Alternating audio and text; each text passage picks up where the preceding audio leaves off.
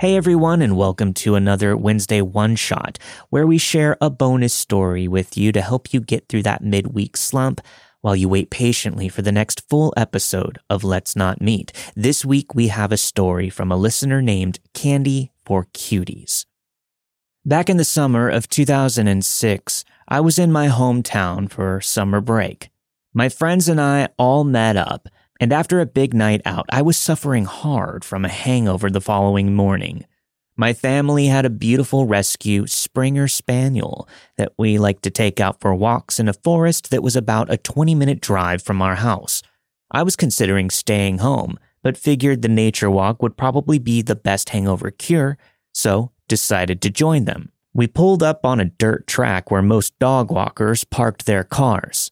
It was a particularly quiet day, and we were the first ones there. I managed to walk about 20 feet before realizing this was not the cure I had hoped it to be. I decided it would be best to go back to the car. My brother gave me his phone so that I could play some games, and my mom gave me the car keys and told me they shouldn't be too long.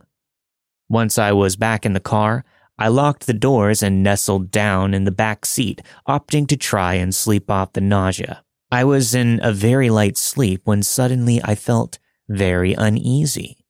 I felt like I was being watched. My eyes shot open, and there was a man staring at me from the window. After the initial shock, I smiled and put my hand up as if to say, Don't worry, I'm alive, as I thought that he might be concerned about me. His expression didn't change. He was still staring, and he began to walk around the car.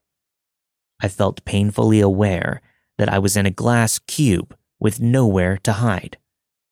As he circled the car, I shifted around, keeping him in my line of sight. He bent down and, whilst staring at me right in the eye, tried the door handle.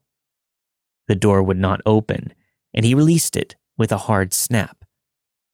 As I was desperately trying to figure out what was going on with my foggy morning hangover thoughts, I was momentarily relieved that I had locked the doors as soon as I got into the car.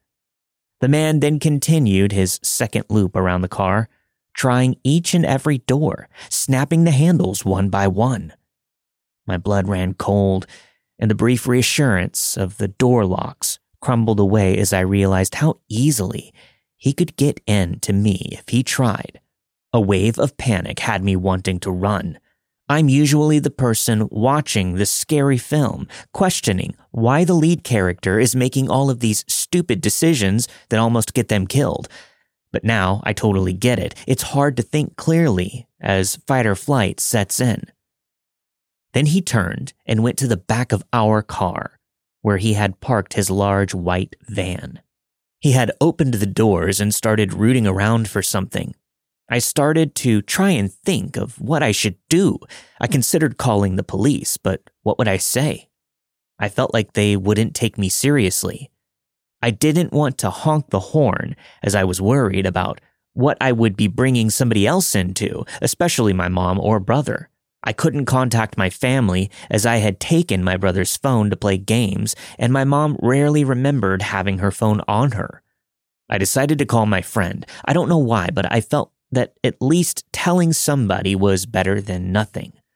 I told my friend the situation and gave as many details as I could. I couldn't see the license plate number on the van as he had parked too close. I told my friend what the man looked like and where I was, and I gave her a rough description of the van. The man slammed the rear door of his van when another car pulled in. It was another dog walker. The man got into his van and drove off. My friend calmed me down as I cried, and I saw my mom and brother heading back, so I hung up the phone.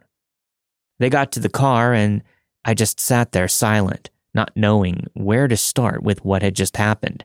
Whilst they were setting our dog up in the car, I watched traffic pass on the road.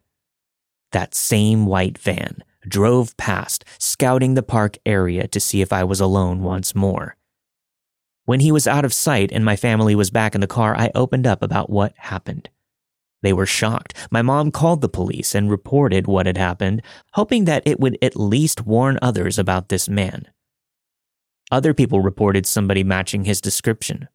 There were multiple reports of him following people through the woods before they managed to get back to their cars and drive off. I don't know what that white van man had planned, but I'm pleased I never found out. Keep safe out there. Thanks everyone for listening, and thank you to Candy for Cuties for sharing that story with us. If you'd like to share your story, make sure you send it to let's not meet stories at gmail.com. We'll see you all next week for a brand new episode of Let's Not Meet, a true horror podcast. Everyone, stay safe.